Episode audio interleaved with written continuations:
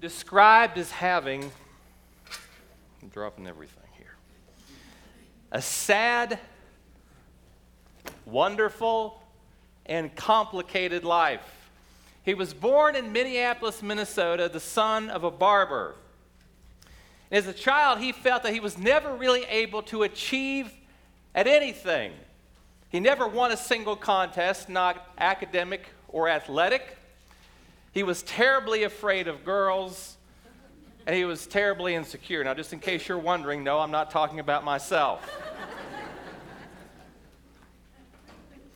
he was so uh, insecure, he was lonely, and he was standoffish. He went on to become a soldier, and he entered into World War II. He endured all the hardship there, only to come home and find out that his mother had passed away from a long and lingering cancer. That, coupled with a very painful midlife divorce, only sunk him deeper down in the hole. And then, beyond all that, he had this nagging sense of inferiority and insecurity that dogged him his entire life. It tainted his whole existence including his faith. So, after enduring so much pain and seemingly endless anxiety attacks, he decided to take all of that big ball of hurt and he poured it into a single character that he created. And as soon as you hear this, you're going to know exactly who I'm talking about.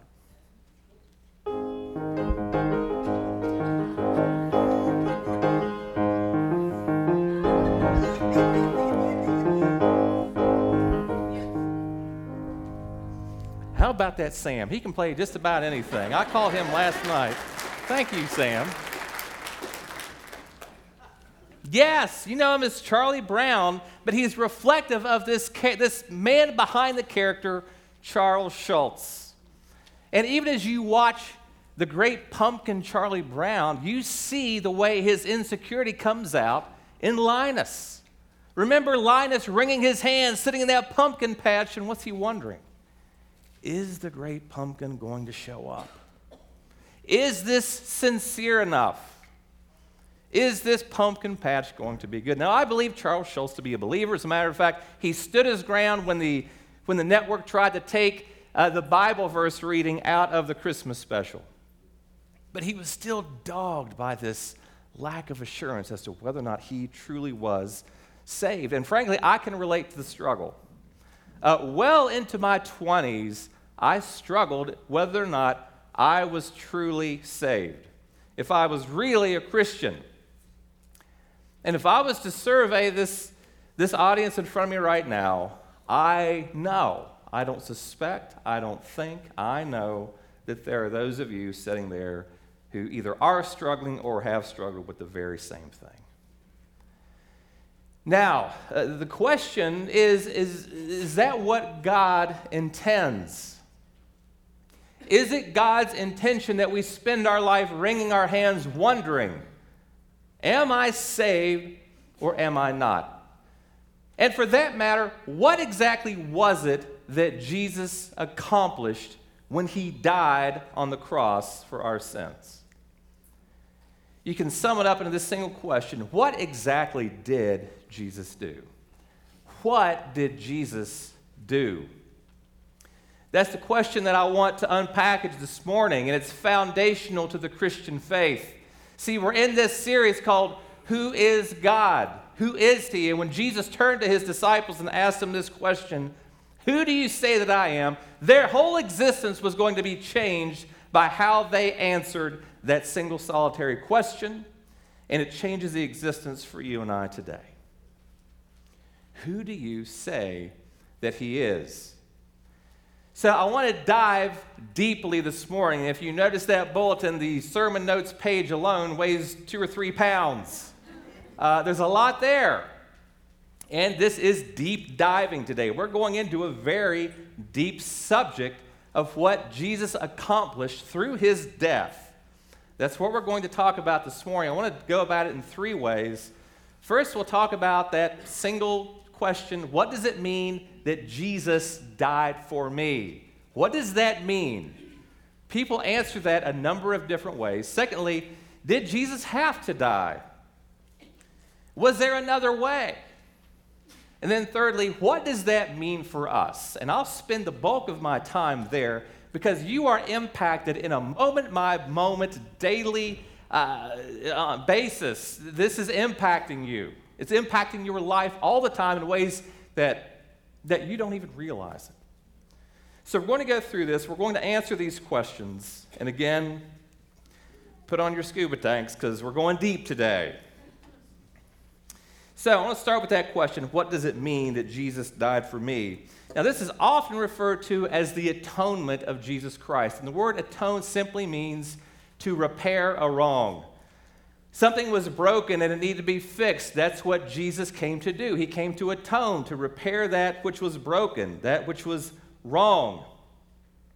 So then, in the early church, not unlike last week, we saw they were grappling not only with the person of Jesus Christ, but what did he do exactly? As a matter of fact, they're going to struggle with this clear up to the Reformation around 1500. So they're struggling with that question what is it that he did? And they came up with some bad ideas. And uh, we're going to go through the bad ideas first. And I put some names there. Um, Nathan Holsteen, Michael Patton, and Wayne Grudem are all authors and scholars I drew on whenever I was thinking through this. So, first of all, what are the bad ideas? The first one is something called the ransom to Satan theory of Jesus' death. And this is what that is. This is what it means. By virtue of Adam's sin, all humanity was sold into bondage to Satan, who had legal rights to them.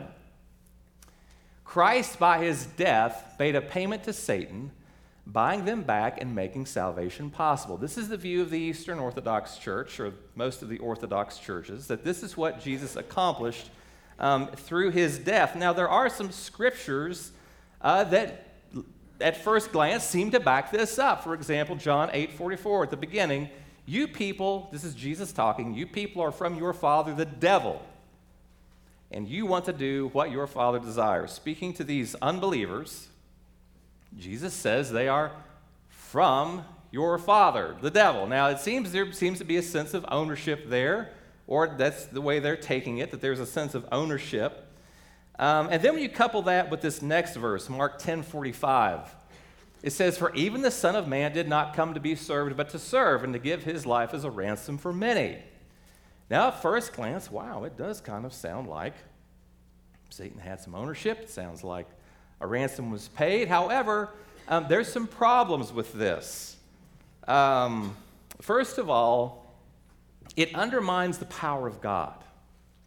To say that somehow Satan had this power, that he was keeping everybody in this holding cell by his power, and God had to comply to bust them out, is undermining God's power.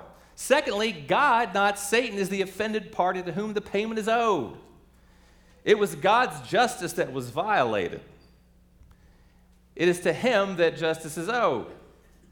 And then, thirdly, it is mankind that needs forgiven. Forgiven forgiveness is not accomplished in this idea of uh, Satan having to receive some kind of a ransom.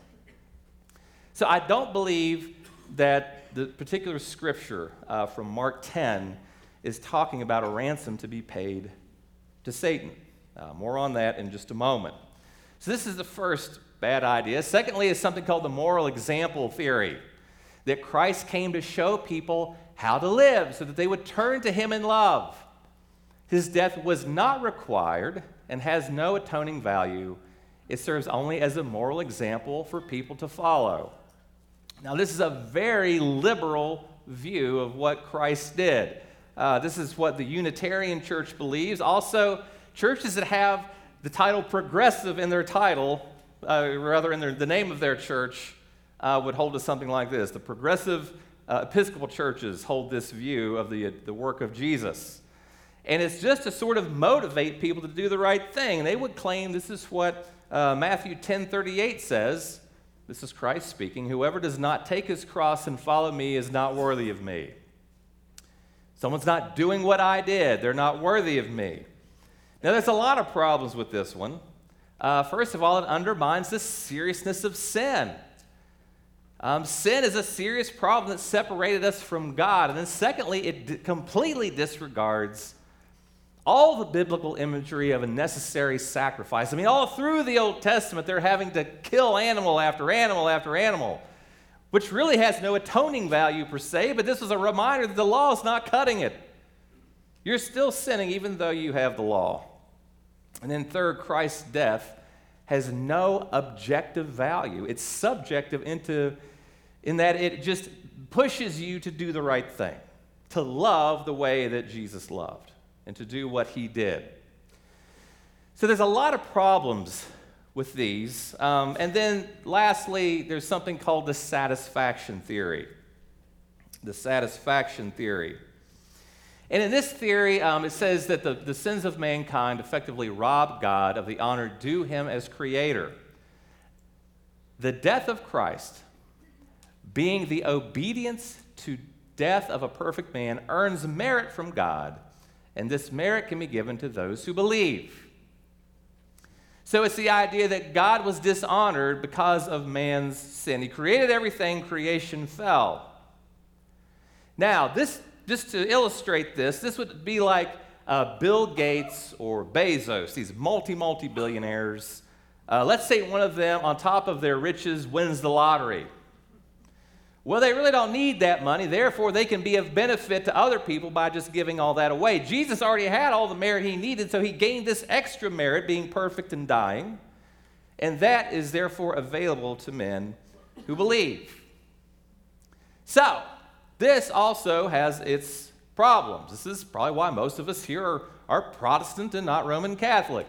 Um, first of all, it makes the atonement necessary, not only for us and our salvation, but for God and His honor. It's as though God lost something and He needs to get it gained back. And then, secondly, focus is unduly placed on God's offended honor rather than on His perfect justice. It was God's justice that needed to be satisfied, and no human being could do that. God had to come himself to, to satisfy the justice mandated, mandated by the good judge. So these are all ideas that have been kicked around. Some of them have caught on. Now, I think that the next idea is actually the best idea. You, uh, you always save the, the best one um, for last. So, then, what do we believe about the death of Christ? And I call this the best theory. Uh, this is the one that was espoused by the reformers. So, October 31st, let's go back in time for a minute. October 31st, 1517, a man by the name of Martin Luther takes 95 problems he has with the Roman Catholic Church and he goes and he nails them onto a door uh, in a church in Wittenberg, Germany. This began a protest, a protest against the Roman Catholic Church. And that word protest, it stuck. That's why we're called Protestants, because we're just falling in line with that protest. I frankly don't like the title that much, but here we are protesting to this day. We're Protestants. And we're children of this Reformation that happened. So the reformers got together and they came up with something called the substitution theory, stating the atonement is made on the cross when Christ vicariously, now, vicariously simply means that, that someone stepped in as a substitute for someone else. A vicar is a substitute that is sent in in the place of somebody else.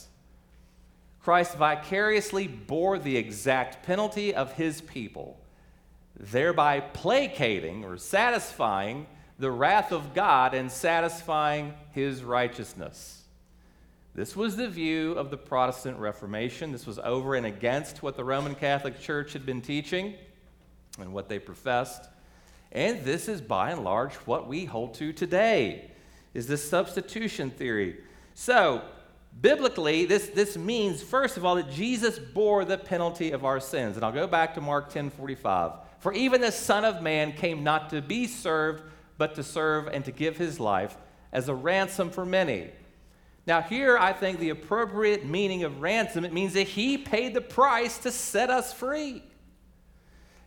Not because Satan was holding us ransom, but to free us from the powers of sin and death. See, that's what Jesus overcame.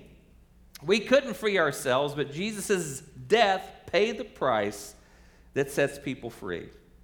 And not only did he pay the penalty, but he also became our substitute. And this comes from Isaiah 53 6. All we like sheep have gone astray. We have turned everyone to his own way, and the Lord has laid on him the iniquity of us all. This is prophetic, referring to what Jesus Christ would do. He stepped in, he bore the penalty, and he was also our substitute. So then, what does it mean then that Jesus died for me? He bore the penalty of my sin, and he was my substitute. He was the sheep that took on the sin of the world. There's some terms, by the way, there in your bulletin. I'm not going to go into those right now, but all those pertain to this substitutionary death of Christ. Um, so I would just take some time and look at those, understand what they mean. Again, this is about uh, providing depth to our faith. We are understanding what it is we believe, what it did, what it was in Christ's death that worked all these things out. And that moves us to the second question. Uh, and I struggled with this as a young man for a long time. What does it mean that Jesus died for me? And then, did Jesus have to die? Did he have to die? Was this the only way that this whole Christianity thing was going to work? Is for Christ to have to come and physically die? I mean, if I'm sure maybe it's crossed your mind, well, couldn't God have sort of made another way? Was there a different way he could have accomplished this? Well, let's first of all look at what Jesus had to say. Let me give a little background. After the crucifixion, two men were walking on a road to a place called Emmaus, and they're having a conversation that every, about everything that had just happened. This man, Jesus Christ, they thought he was going to be the savior of Israel, but now he's dead. Now, this is, this is so amazing. Like, after Jesus was resurrected, He's just kind of like coming around listening into people's conversations. What are they saying about me? Wouldn't you like, like after you're dead, wouldn't you love to be able to hear what people were saying about you? So he comes in and he interrupts this conversation these two guys are having. And he, under, he, he sees that they're not really getting it. So this is what he says to them Luke 24, verses 25 and 26. Oh, foolish ones! And slow of heart to believe all that the prophets have spoken. He's saying, Look, this thing's been talked about since the dawn of time. Was it not necessary that the Christ should suffer these things and enter into his glory? He's saying it was necessary for me to die to accomplish the work that had to be done. These are the words of Jesus. I had to do this. The Old Testament laid out an extensive system of animal sacrifices to offer for the forgiveness of sins. But then listen to what it says in the book of Hebrews about these sacrifices. In this first in Hebrews 10:4, it says, For it is impossible for the blood of bulls and goats to take away sins. Endless sacrifices of animals, they were only serving to reveal the Old Testament law's inability to perfect the Israelites. They did not have the power to atone for sins. But it showed those Israelites look, you've got the law, but you are still sinning.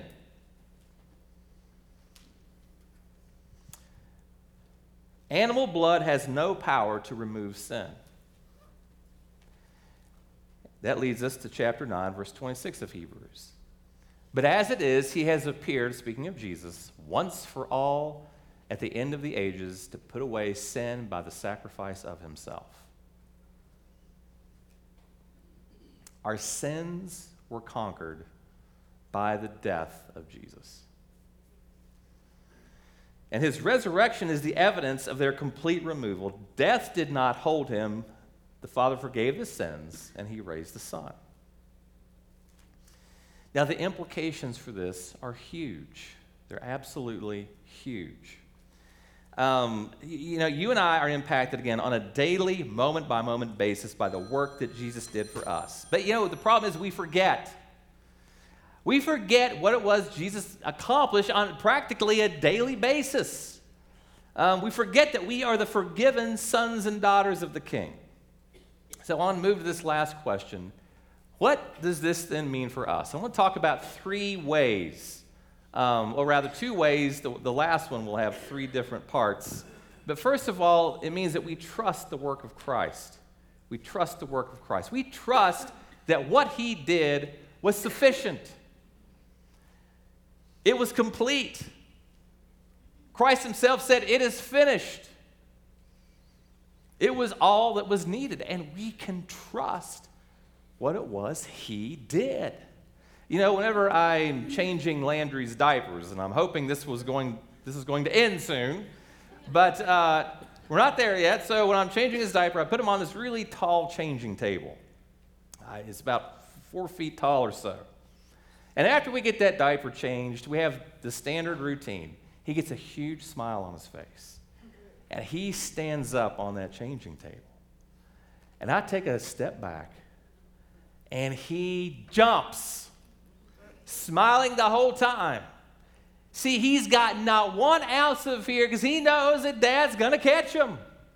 He's got complete trust and confidence. That is a picture of the trust and confidence you and I can have in what it was that Jesus did. He's never going to drop us. He's got us in his hand, and no one can take him out.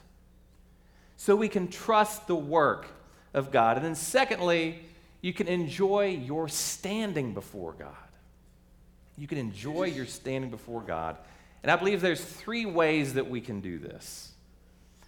Um, and, and these are three ways we can enjoy our standing before God while we're still here on earth. And first of all is by being assured of salvation.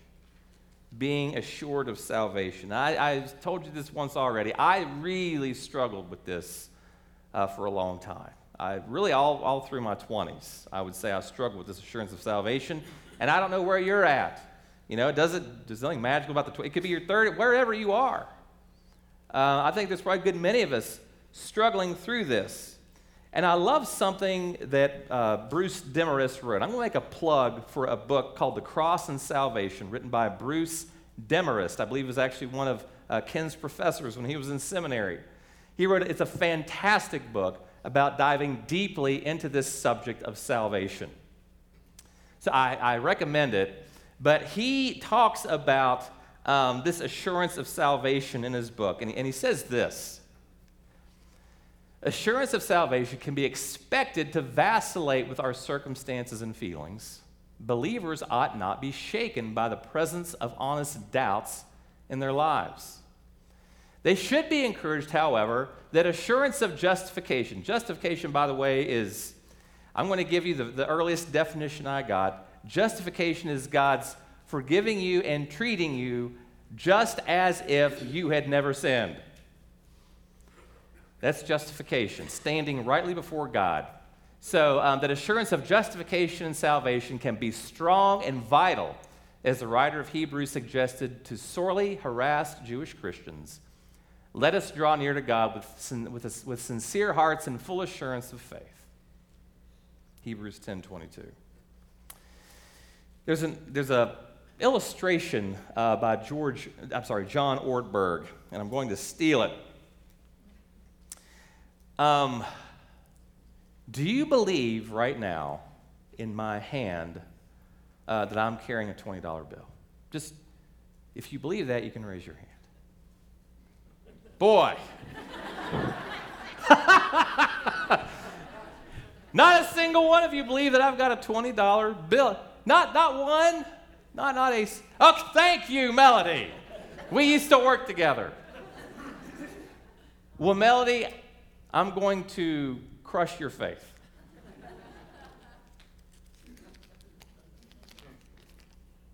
Because, see, now you no longer need to believe.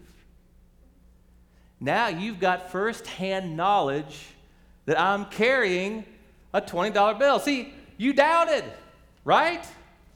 You doubted. And when you have doubts, that means that you have to have faith. See, if you have knowledge, you don't need faith. Right now, none of you.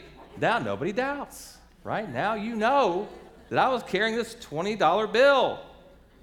See, when knowledge comes, faith is no more. And I'm going to go on, I want to share something that Ortberg said. He said that sometimes a person is tempted to think, I can't become a Christian because I still have doubts. I'm still not sure. But as long as doubts exist, as long as the person is still uncertain, that is the only time faith is needed. When the doubts are gone, the person doesn't need faith anymore. Knowledge has come. So don't get discouraged.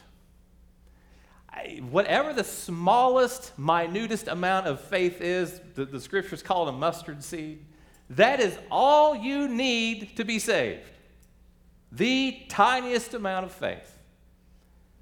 So don't let Satan steal your assurance. His number one attack on believers is try to convince you that you're not really saved. You're not really forgiven. That stuff you did, it's still out there, and I'm going to nag you about it and nag you about it as long as I can. He stands in the throne room of God accusing you, as a matter of fact. But see, we've got the truth. We accept it by faith. Right now, faith is the necessary ingredient. But you can have assurance of salvation. If, if, if you're in the pit right now of doubt, don't get discouraged. Keep plotting. Keep doing what you know you should do. Keep showing up. Um, so, first of all, um, be assured of your salvation. And then and another way to enjoy our right standing before God is to cast off guilt. Enjoy it by casting off guilt. We can have a number of different sources of guilt in our lives. Um, there have been a number of pastors that have gotten into the pulpit, and you may have heard this. If you backslide, you're not saved. If you backslide, if you did something this week, you said HE double toothpicks, whatever it may have been, you need to get back into salvation right now. Let me tell you something. Your actions no more unsave you than they saved you. Your actions didn't save you, and your actions are not going to unsave you. So that's a source of guilt that you need not have. Or there's a number of other um, sources of guilt. I know I've struggled with it. Um, I, I want to share something else from Demarest's book. He said, unfortunately, certain Christian churches have been legalistic, more negative than positive, stressing personal wretchedness rather than God's grace in Christ. Other believers may have had imposed upon them the unrealistic burden of sinless perfection, which insists that God accepts them only on the condition that they be perfect.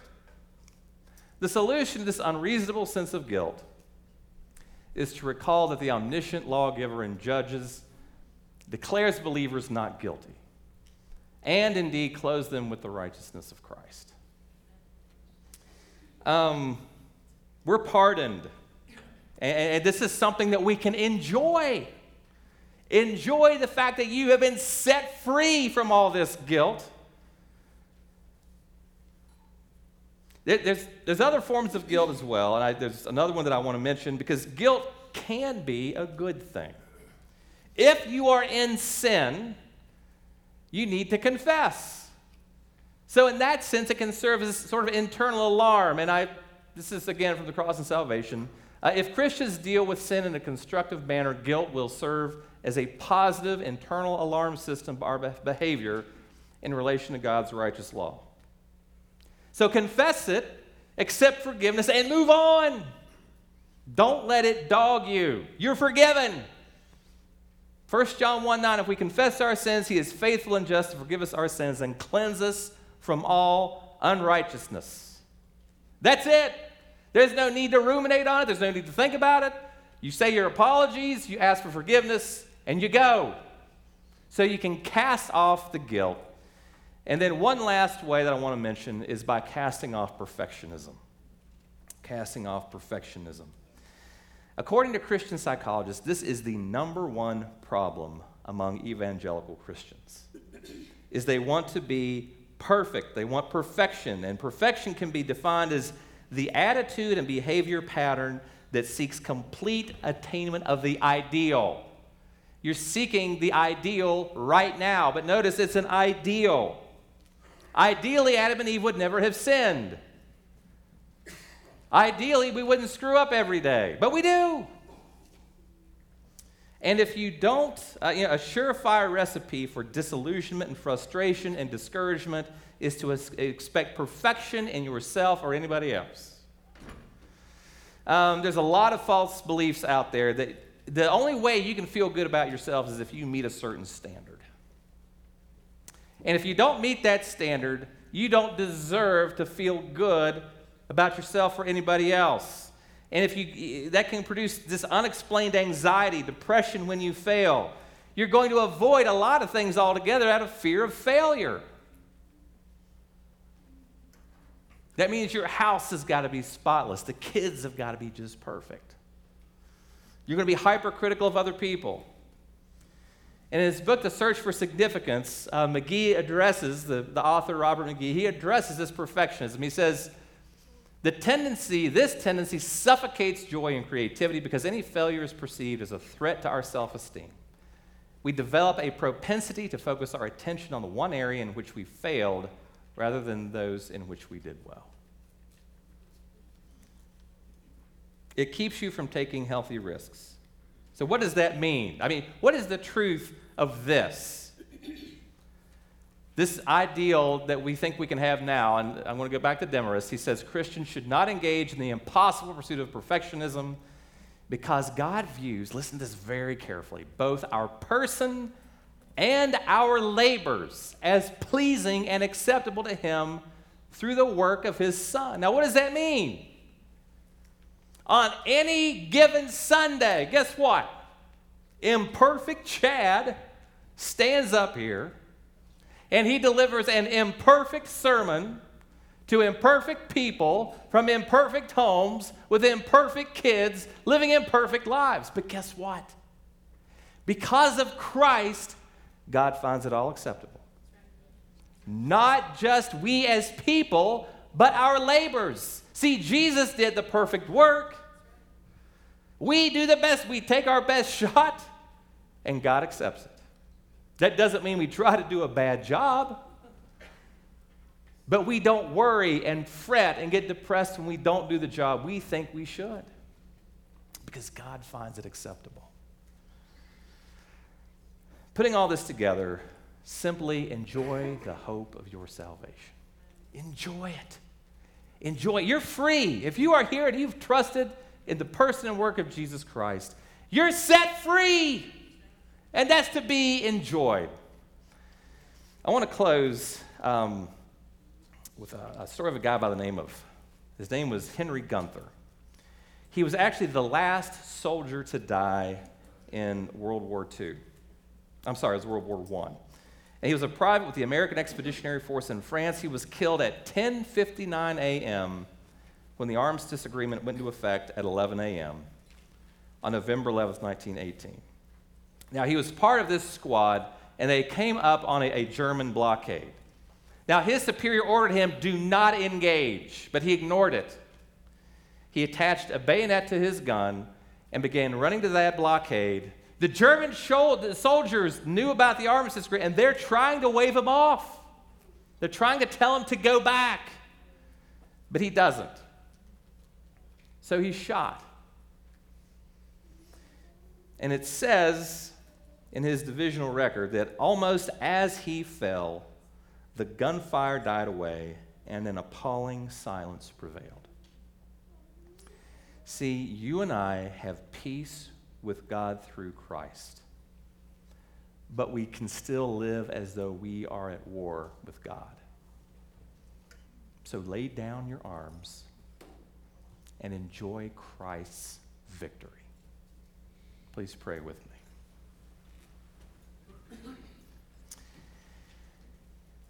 We have a victory to enjoy, Lord because of your work, Jesus Christ, we can speak freely to you right now. We can speak to the Father now. We can speak to the Holy Spirit now. And I pray that we would not get bogged down with the anxieties of perfectionism, the anxieties that come with a lack of trust, anxieties from a lack of assurance, a worry uh, over our salvation that doesn't come from you. Once we have trusted in your saving work, we have no reason. We have no reason to worry about anything else. And the only thing we have to fear is you yourself. I pray that you would impress these truths deep upon our hearts. Lord Jesus, thank you, thank you, thank you for coming and for dying and for doing for us what we could never have done for ourselves. It's in your holy and precious name we pray. Amen. We're now going to go into a time of communion.